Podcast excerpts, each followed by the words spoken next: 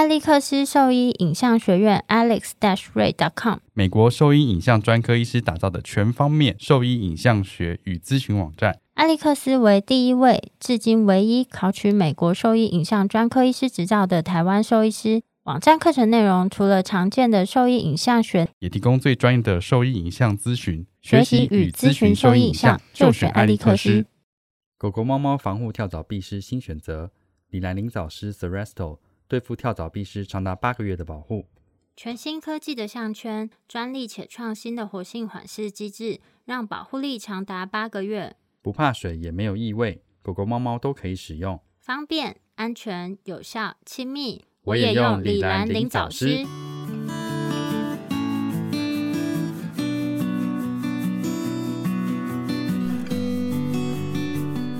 现在收听的是 Wonder Vet Talk，超级好受益的闲聊时间。我是兽医师林哲宇 Steven，我是兽医师肖慧珍。在这边，我们会用轻松谈论的方式，带给大家一些简单而正确的小动物相关资讯，也会和大家分享一下兽医师日常发生的有趣事情。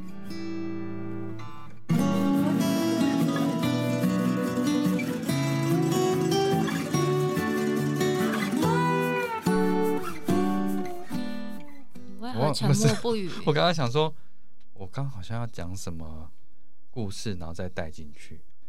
没有，我上次在那个 Clubhouse 里面啊，不是有提到说，我觉得我的小孩现在比较像一个个体，就是他长大了。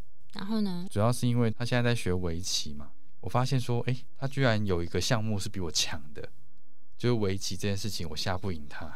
哦，你们尝试过很多次吗？有哎，就是因为他在那边上课嘛，所以他每个礼拜都会下好几盘，然后他开始会知道说你在用的策略或什么。然后你在下这步棋的时候，他会想到下一步棋，所以他会比你多一步。然后我一开始在跟他下的时候，因为我是看网络的那个教学，所以我看一看，然后加上我高智商，我就可以赢他了。但渐渐的，我们的实力就被拉开了。就是他因为每周都下，可是我没有一直在下棋，所以现在我在下的时候都是在他掌握之中。我现在已经下不赢他 啊！是哦，对我想说啊，真的是一个个体哎，已经赢不了他了。不知道，我觉得感觉就很奇怪，因为以前就是可以完全掌控他的任何东西，不会有任何意外。这感觉好变态。不是，我想说，哇，他现在已经脱离我掌控，有一个东西是赢我的耶，这是很奇怪的一件事情。你说，就其实也是蛮骄傲的，但是又会觉得骄傲吗？我就想我会觉得骄傲吗？我感觉如果我的小孩是。下棋赢你嘛，不是很容易的事情吗？你讲这话很失礼哦，我都不会想下一步，所以他想不到我到底要做什么。对，我就想说，哇，他没有，他那一天就跟我老婆说：“妈妈，你下棋这样不行，你要先想到下一步才行。”哦，这样跟你老婆说。对啊，然后他那一天又跟我老婆说：“妈妈，我是不是天才？” 因为他都下棋赢你吗？我想说，一样说哪来自信心？他说：“我觉得我很有创造力。”然后我老婆就说：“这个呃莫名其妙的自信是像我吗？这样子。”我就说：“哎，说到这个，我好像有一个印象，是我小时候幼稚园就比他更小的时候，我是世界儿童画展第三名嘛，对不对？所以我那时候就我问我爸说：‘哎，爸爸，你觉得我画的好不好？’爸爸嘛，虽然都会说小朋友说：‘哦，你画的真的非常好。’这样子。然后我就说。”所以应该没有人画的比我更好了。但你不是只是第三名吗？一二名又没有重缺。是啊，可是我那时候是说哪来的自信？对，我就说应该没有人画的比我更好。哪来的自信？所以这是会遗传的吗？看起来应该是。对啊，我问妈妈说：“妈妈，我是不是天才？”我觉得很智障。真的，真蛮有趣的。不过这样也好啦，有，但是就是我那时候到国小之后，就发现其实人外有人，天外有天，所以就变得比较谦逊一点。但我我觉得没有这样这么自大，这样才不会阻碍我的持续进步，才能够一直走在最前面。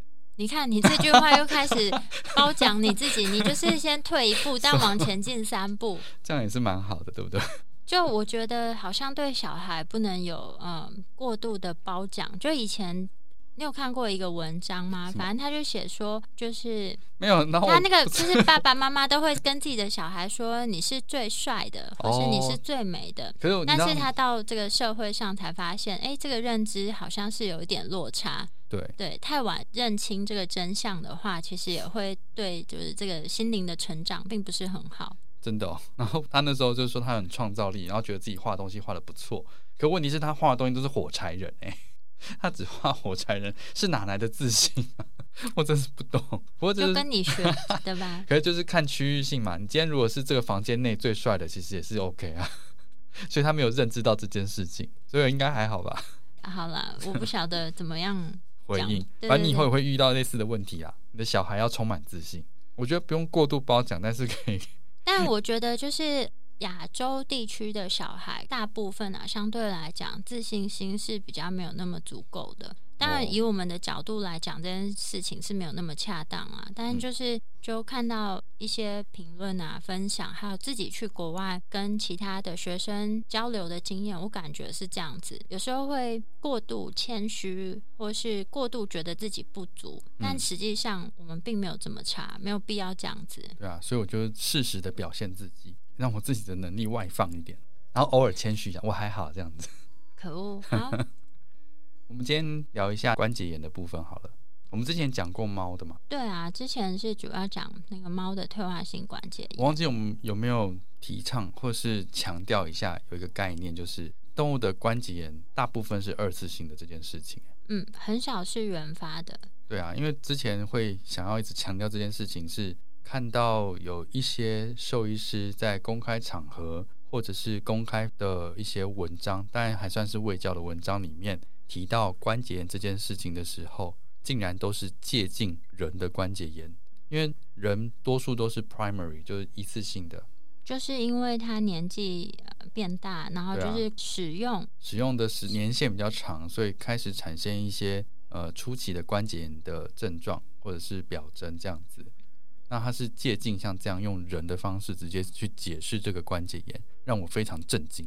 真的哦、对啊，因为这个东西其实不是查不到，书本上其实有写。另外就是 ACVS 网站上面其实就已经写的蛮清楚的。ACVS 就是美国兽医外科的学会，专科学会里面都有很多相关的狗猫的外科资讯卫教文章，然后主要都是就是英文的啦，但它几乎你能想到的外科相关的疾病，通通都有写出来。而且这东西就是很容易就查到啦，它里面就讲过了，小动物的关节炎大部分是二次性的，也就是它有一个可能潜在的原发性的问题，导致它有这个关节炎的情况。对啊，因为老实说，他们存活的时间不像人这么长。如果他能够活一百岁好了，他可能的确会有比较明显的原发性的关节炎的问题，但他今天能够活的时间了不起，最多二十年内好了。他们体重又比较轻，所以他们其实很少会有像这样子原发性关节炎的情况，大部分都是二次性的。所以我在那时候我们去做演讲的时候，我们就有秀出那个 X 光片，其实就可以证明这件事情。第一个就是四岁的狗狗有非常非常严重的关节炎，然后十六岁的狗狗关节是非常好的，像这样的影像告诉我们说，其实大部分的情况动物发生关节炎都是二次性的这件事实。所以我觉得想要强调一下这件事。那怎么样去避免关节炎这件事情就很不一样了。因为人的话，当然就是你，因为它是一次性的嘛，所以你是比较强调的事情是保养嘛，对不对？动物的话，其实就不是这样子，反而你是要在初期的时间去找寻到一次性的问题，才有办法避免二次性关节炎的产生。不是说需要你从一岁的时候就开始吃保养品，对吧？嗯，是对也不完全对啦，但是就是在人的话，我对人的医学比较没有那么熟悉，但因为主要就是在看一些比如说爬山啊相关的比较知识类的书籍嘛，然后里面就有讲到说，就是关于这些活动你要怎么样去正确的。进行，然后避免就是你的，比如说骨关节有过度的磨损跟耗损，正确的爬山哦。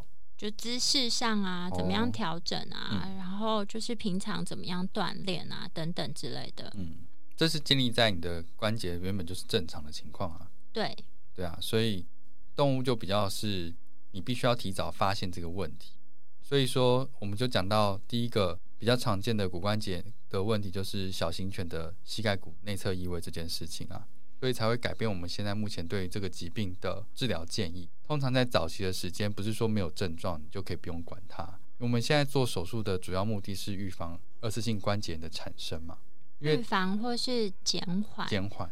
因为当他已经有膝盖骨异位这件事情的时候，其实它的关节呢，就是它在这个异位的过程中，就是它在 luxation 的过程中，其实那个关节都已经开始有磨损，只是它磨损的程度到底是到什么样的多状况？快或多严重？对，然后一旦它这些磨损就是是出现了之后，这个磨损是不可能恢复成正常的。嗯，所以在手术的建议上，会是越年轻的时间，在它还没有磨损很严重的时间去做矫正，是目前比较建议的。那除非它是一级这么轻微的情况的话，比较能够用监控的方式，或者是其他规律性的活动与强化，或者是维持它肌群强度跟关节健康度这样子的方式。那不然，其实二级以上的膝盖骨异位，在年轻的狗狗还是比较建议能够提早做治疗会比较好。那这是预防医学的概念嘛？那所以说，骨关节炎在呃目前动物身上虽然看到的时候，大部分你是一样比较偏向年纪比较大的狗狗或猫咪，那不代表说是因为年纪大造成的问题，而是因为它曾经或是以前有这样子原发性的骨科问题没有被发现或没有被正视。所以到老了之后，它它关的症状变得比较明显，你才注意到他有这样子的情况。但这个可能在很小的时候就已经开始有就是退化性关节炎的变化，只是比较轻微，所以注意不到。对啊，所以说这个症状就变成说要定义说什么叫做有没有症状了。像我最近看了一个老狗啊，也是大型犬嘛，然后说啊，就它最近脚比较美丽啊，然后比较不愿意起身走路的情况变多了，那所以说被诊断成退化性关节炎，然后最近开始这样的情况。但我一看那 X 光片，哦，那个关节超可怕的，那边的那个骨赘增生的乱七八糟的，然后后脚的肌群的强度就已经萎缩到，如果去那个 muscle condition score 的话，大概就是已经到三或四了，就萎缩的蛮严重的了。然后，但是他是最近的半年内才开始去做像这样子的治疗上的咨询，但可是其实这件事情可能已经跟着他好长好长一段时间了，所以这个初步症状要要看到的话，必须要观察更仔细一点。例如说什么叫症状，一个是站姿、走路的姿势，或者是活动的强度，其实这都都是算是症状的。所以你要去辨别出来是正常狗狗的站姿、走路的姿势或者坐姿，在初期来说其实也是蛮重要的。然后跟呃活动的意愿也是，就他是不是走一走就特别容易累啊？嗯就不想要再长时间行走，或者说他在出门就是活动一段时间之后，他的脚是不是看起来是比较无力的？因为有时候中大型犬它们的很多都是长毛狗啊，对啊，然后长毛狗，你有时候那个毛发没有修掉的时候，其实更难去注意到它有这样子的情况出现。嗯，那尤其是它没有在，就比如说，因为通常你像你刚刚讲那个，他们可能都是哦，他很明显的感觉到他站起来很吃力了。嗯，那这种情况下，其实都会是一个比较困难的治疗对象。对啊，然后再就是大型犬嘛，狗狗嘛，它们是四只脚活动的动物，所以如果它后肢有一些轻微的不适或者是初步的不适的话，它渐渐的重心其实会转移到前肢。但这就是我平常我们可能不一定会注意到的事情，比如说从坐姿到站姿，正常来说它是要很利落，然后重心是向后的。可是我有看过，就是像这一类的狗狗，它们在站的时候要站起来，它们大部分时间是身体向前倾，把所有力量都放在前脚上面之后，后脚再慢慢慢慢的被拉起来。所以这个其实也算是一个症状。他能不能站可以站，他能不能走可以走，但他是有症状的。嗯，或是说他们要趴下的时候，就是先坐下或趴下，他们可能就是你会发现，哎，正常狗不是就是叫它坐下或者趴下，它会直接屁股先下去，然后再把手放下去。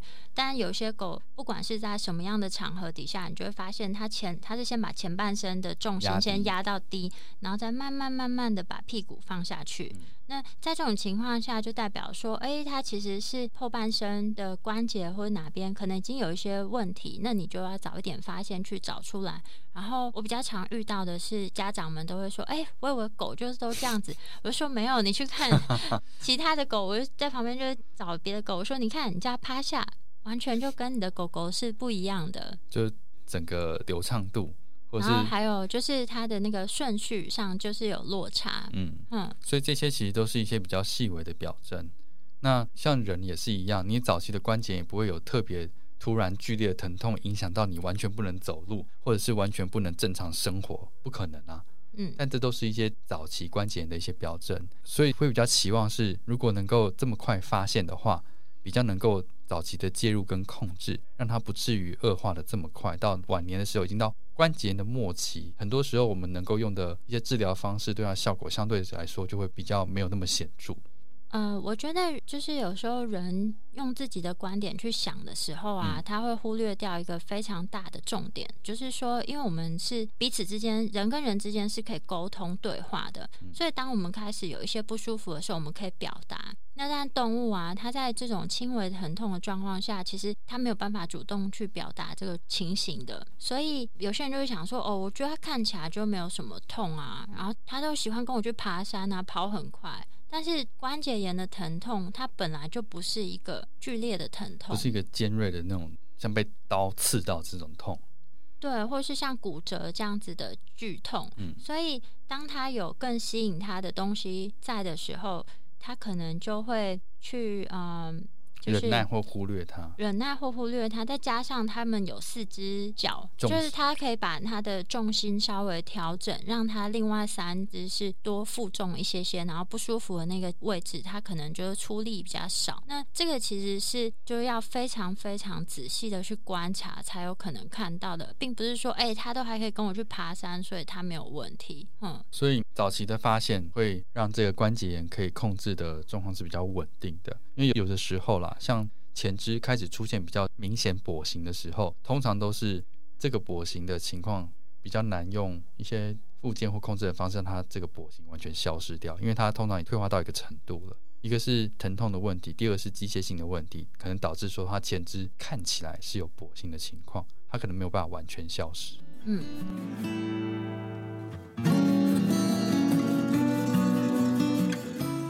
我是兽医师肖慧珍，现在收听的是 Wonder Vet Talk 超级好兽医的闲聊时间，最专业的小动物知识 Podcast 频道。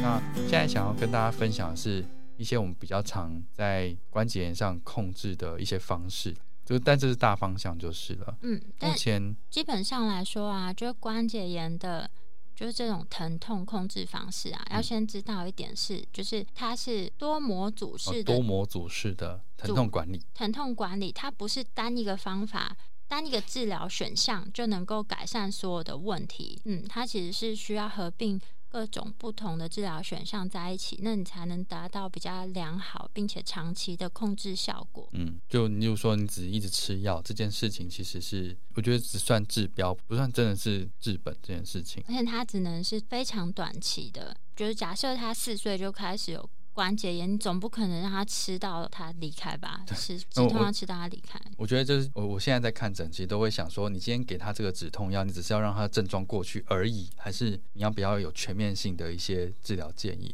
因为你疼痛过去，你用药一定是可以的，后面呢？后面要做什么？因为你疼痛控制最重要是要让他能够活动，去练一些特定肌群，然后去减缓这个关节的负担，才比较有治治疗上的意义啦。嗯，那这个药才用得其所。不然，其实你给这个止痛药，我认为意义并不大，因为它像这样子的慢性疼痛，你可能今天特别痛，但你用一些其他方式休息的话，它最终是会过去的。对啊，然后在疼痛控制的话，也不是只有吃止痛药这个选择，还有非常多其他的选项。那你先大概讲一下说目前我们在就是这种骨关节炎会用的治疗项目，治疗项目啦有哪些？对啊，就是药物是第一个，那现在其实不太会用类固醇去做什么消炎的部分了，大部分是用非固醇类的消炎止痛药去做疼痛管理。嗯那现在我们用的止痛药都是动物专用的止痛药了。对啊，因为人的 NSAID 其实是并不适合，而且也没有任何 guideline 是用在狗狗的剂量或安全性的一些报告，所以我们现在使用的非固醇类消炎止痛都是动物专用的一些药，有一些药品可以做选择啦，然后也有一些比较新的药，只是说这些药现在目前还没有真的进台湾来。目前已经知道有那个动物药厂，他们已经在申请了，啊所以之后应该就会就用比较合法的方式进来台湾。对啊，然后像这一些比较年纪大的动物，可以用像这一类的专否骨关节的疼痛控制的药物，相对来说还会比较安全性更高一些，然后可以使用的时间可以比较长一些，这样子。你知道，就是我听我同学跟我讲啊，他说现在欧洲啊，他们就很流行在用，因为你知道 Cyto Point 嘛，嗯，就是它用来抑制，主要是用在那个异位性皮肤炎做那个瘙痒控制的。那目前呢，他们也把这样子的技术应用在骨关节炎的有啊有控制。我记得这个东西好像之后应该会进台湾来了。嗯，它好像就是一个月试打一次。对啊，那那个那叫什么免？那算免疫吗？不是抗体。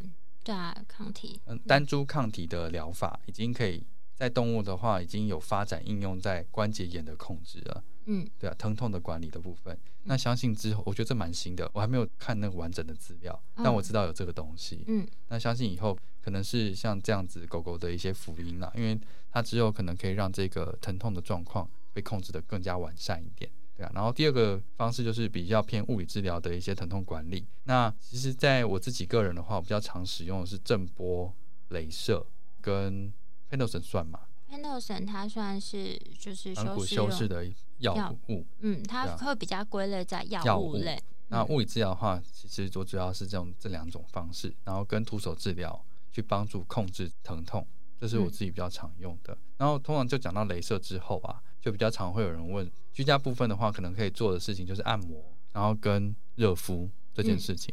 讲到热敷这件事情，大家就会开始去询问说，怎么样去做热敷？对，然后还有就是有些人会觉得说，镭射治疗啊，就是热敷。嗯，第一个是这样啊，第二个是说，就是因为它在就我们镭射仪在使用的时候，其实它也会照出一些红光，然后很多人就会直接误以为说它就是红外线，他们就会觉得说。我来这边治疗有一定的费用啊，但是我在网络上看到，哎，一台机器才几千块而已，几千块，那我是不是可以就是不要来医院，我买回家我自己照，拿回家自己照？然后这个其实我们之前有聊过相关的议题，就是网络上的镭射仪这些可以买吗？对，可以买。那所以说，刚刚讲到这些镭射针对关节疼痛的一些控制方式，镭射是一个嘛？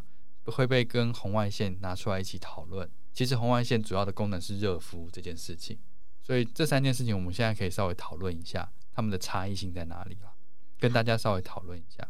第一个是镭射，它的原理其实跟这些都是不太一样的，所以镭射治疗并不是用热敷这个方式在处理你的关节的，所以这个热动物目前都是用四级镭射比较多。哎，其实这个走的很前面，台湾这个四级镭射的普遍程度相当之高，哎，真的。对啊，台湾兽医院这个四级镭射的，大家都很愿意投入这一块去帮动物做治疗。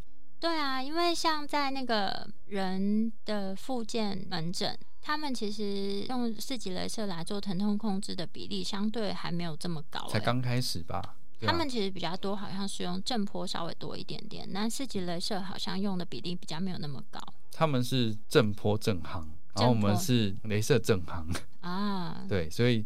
我们的时间点不太一样，然后其实在我之前去中国的时候，发现他们其实镭射的普及率也超低的。他们叫什么激光？哦，是，他们叫激光，所以他们对这个部分的普及率也蛮低的。嗯，所以台湾其实在这部分的使用率其实相当高，而且而且其实我们在使用三级镭射也是非常非常早期的事情，所以大家其实对这个治疗应该并不陌生。那它的治疗源其实不算是热敷，现在用的比较高能量之后啊。它有一些能量会以热的形式散失掉，所以在做照射的时候会有一些温热的反应出现，但目的性不是做热敷，而且你看到的那个光不是主要的治疗的光。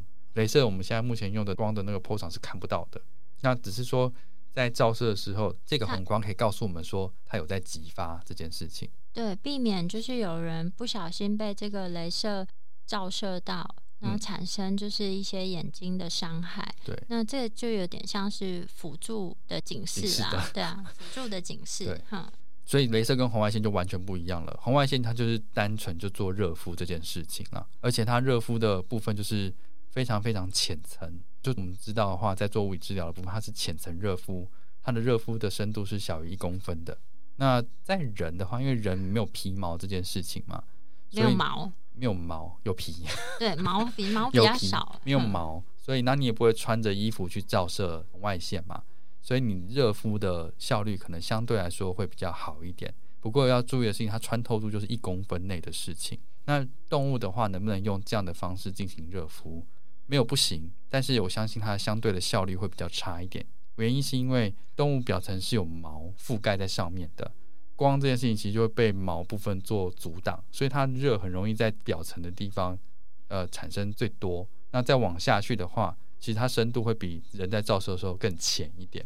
这是红外线的部分，所以我自己在做像这样子关节的一些居家热敷的选项的话，我比较偏好是直接接触性的一些热敷，像热敷袋、热水袋这样去热敷，效果会比较好。嗯，但是热敷袋、热水袋的话，就是如果说呃使用上温度是比较高，建议都还是要隔一条毛巾啦，就避免就是你接触过久造成局部的就是热伤害。我现在都是会很直接精确的跟他说，我现在那个我的热敷袋就是要几度，你不要超过这个度数。我都说你这个就把它设定在四十二度到四十五度以内。那电子式的、啊、有的就是拿那种装热水的袋子啊，不管啊，或者是它那种反正我讲了微微波微波加热的不。管，反正我跟跟他说，我就是要这个温度，然后你让敷的时间就是至少要十分钟以上，才有办法达到我需要敷的深度，才有意义。不然的话，其实敷的意义就不大了。通常可以设定温度的，大概就是那种电热毯啦。可是那个就很危险啊，不过它电热毯是可以设定温度的啊，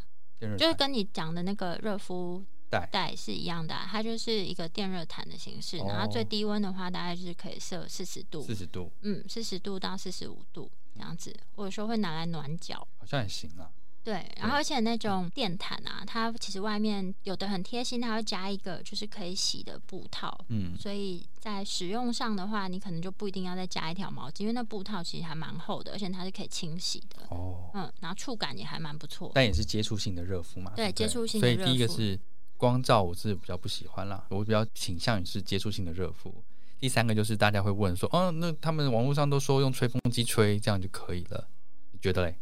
吹风机它就是在吹，就是那个热吹出来毛会，干很快了。啊 就是它的那个温度其实就是还是会散失掉，然后所以它达到的效果相对也会比较差一点。对啊，然后你因为你的那个温度没办法控制嘛，所以你吹风机在吹的时候呢会热的很快，可是你那个达到的深度就是不够的。用吹风机吹这件事情的话，我自己一样是比较不建议啦。然后比较没有办法稳定的达到我们需要热敷的位置的深度。如果三个去选的话，接触性热敷我是第一个最推荐的。然后红外线的话，退而求其次，如果今天是猫咪要做热敷的话，它比较不喜欢接触的情况，你用这种方式去做热敷，或者是小型犬比较肢端的地方做热敷的话，我觉得可以。灯罩的部分，第三部分就是吹风机啊，这个我是觉得可以不要用就不要用。感觉就接触性的热敷跟吹风机比起来，其实它也没有比较贵啊，为什么要用这种方式？哦，我不知道这是谁教的、欸，是啊，对啊，哪里来的？人会这样叫人家去热敷吗？我不知道，理论上不会，但是我每天早物理治上，疗师就没有这样跟我讲啊。我冬天的时候，我早上是 你去泡热水澡就好，你是会 吹什么会把那个吹风机啊？吹风机把我的那个今天要穿的衣服先吹热，你为什么不用那个电熨斗烫一烫就好了？早上还拿熨斗嘛，然后我后来是用那个，就是因为我家的是叶片式的那个么？暖炉。哦，然后它是有一个支架，所以我每天早上起床，如果冬天很冷，我早上起床会先把我今天要穿的衣服先放在那上面，哎弄热热的再以穿以。前那个暖炉是不是有那种灯的那一种，就红的那一种？哦，对啊，你知道我以前小时候做过一件非常危险的事情你，把手伸进去啊，不是，就是我 我爷爷有一个枕头，它是会暖的那一种，我不知道那是水还是什什么，嗯，反正它是会暖的。睡一睡之后，哎、它不暖了，因为那时候我跟我爷爷睡，然后我觉得它不暖了，那边有暖炉嘛，我就把它放在暖炉前面，然后后来就烧起来，哎呦，好危险 后哦来！那就烧起来。我只想它加热而已。哦，讲一个废话好了，就我之前去那个秘鲁旅行的时候啊我们，让知识量会从一开始到现在落差有点大。没有，我只是想要想要热敷这件事情，就像秘鲁，对，然后它就有一个高山，就是那个提提卡卡，就是海拔最高的淡水湖啦。嗯，晚上超级超级冷，因为它就是我们是住在那个湖上面芦苇岛，上面的一个小房间，然后晚上呢，就是他在睡前，他拿两个保特瓶给我，然后里面就装满热水，尿尿是不是？哦 不是，他装满热水啊，就给我，然后就跟我说可以放在棉被里面，嗯。就是保暖，因为就是那边没有什么电器，不太能用电器嘛。然后加上他那个都是芦苇堆出来的那个房屋，他也不可能生火啊，因为你可能把整个岛都烧掉。然后，所以他就用这种方式，就是让你放在被窝里面，就可以加热，就睡起来就比较。他帮你换？吗？啊，不会，就是他让你最痛苦那时间赶快睡着。哦，最痛苦时间睡着，然后之后半夜没有，因为我带灵魂就出窍了我有。带一个就是登山用的睡袋，所以我是还好，就没有很哦冷。但我同学就是超冷的。对啊，所以你看用热水袋是最好的，最安全了。然后登山的话也是，就是会带一个那种热水袋，嗯，然后就是可以加热水进去，然后放在那个睡袋里面，对啊，就会比较暖，比较嗯舒适，对吧？对对对，比较舒服。啊，还有就是他们会问说，那我贴暖暖包可不可以？但不行，为什么要这样子？为什么要这样子？就是暖暖包，我其实没有办法知道说，我自己没有用过啦，所以我老实说，我不知道暖暖包最多可以达到多少的温度。你知道它最高温好像可以到六十几度哎，暖暖包，嗯，最所以你把它贴在它身上，它其实有可能会烫伤。不是啊，这人在使用的时候应该也知道，因为每个暖暖包上面都有写说你不能直接接触皮肤，嗯然后就都要小心，就会有那个烫伤的风险。然后像那种阿公阿嬷就会烫伤没有像我阿妈，她早期她不晓得，那时候有那个贴的暖暖包，嗯然后睡觉的时候就贴在肚皮上，肚皮就烫伤了一圈呢。啊，所以她真的睡着之后就灵魂出窍，没有，她睡着之后可能就没有注意到会，吗？那感觉很热哎，是蛮热的，但是它可能就是又没有烫到，你马上就会注意到所以是低温烫伤。因为它也不会一直维持六十几度啦，它就是会哦降嘛。所以它那个就烫伤一圈皮肤，我记得那时候看到啊，好可怕哦。然后我之后再使用，我就很慌张，我一定要隔衣服。对啊，所以暖暖包我没有用过，所以我不会建议这样去使用。但你硬要用的话，要特别注意就是了。一定要用一个东西把它包住，然后、呃，如果说是不管是用电毯啊，或是就是这种东西，你要在如果动物它是没有办法自行移动的状况下，那你不能一直把它靠在它身上，它还是有可能会有烫伤的风险。你要就是每隔一段时间就是要把它拿起来啊。然后不然就是你的手要跟它的那个敷的地方放在一起，你觉得烫你就把它拿走，跟它一起感受一下，这样比较安全。对，对啊，那其他部分居家的可以做的事情就是一些，又回到关节炎了。哦，回到关节炎做一下结论好了，嗯就是在居家的部分的话，像这一类热敷，然后接下来就是按摩。按摩通常会针对就是特定的一些肌群去做按摩，然后会有一些手法跟力道。每只狗狗体型大小不一样，肌肉厚度不一样，所以你使用力道其实是不会一样的。那通常我会当场去跟他讲说，大概用什么样的力道去做按摩跟尝试，然后按的时间要多久，会比较恰当一点。当然，在家如果想要尝试的话，尽量是用比较轻的力道开始会比较好。然后其他部分就是在疼痛管理之后会开始做一些运动治疗。那这些运动治疗的强度都是经过设计跟监控的，所以一开始的强度都是比较低的。那这也要针对个案去做一些建议。那目前的话，有一些影片上可能会有教说，哎，在家可以做哪些事情，可能不一定适合你家的狗狗，所以会建议先咨询一下医生会比较好。大概就这样子吧。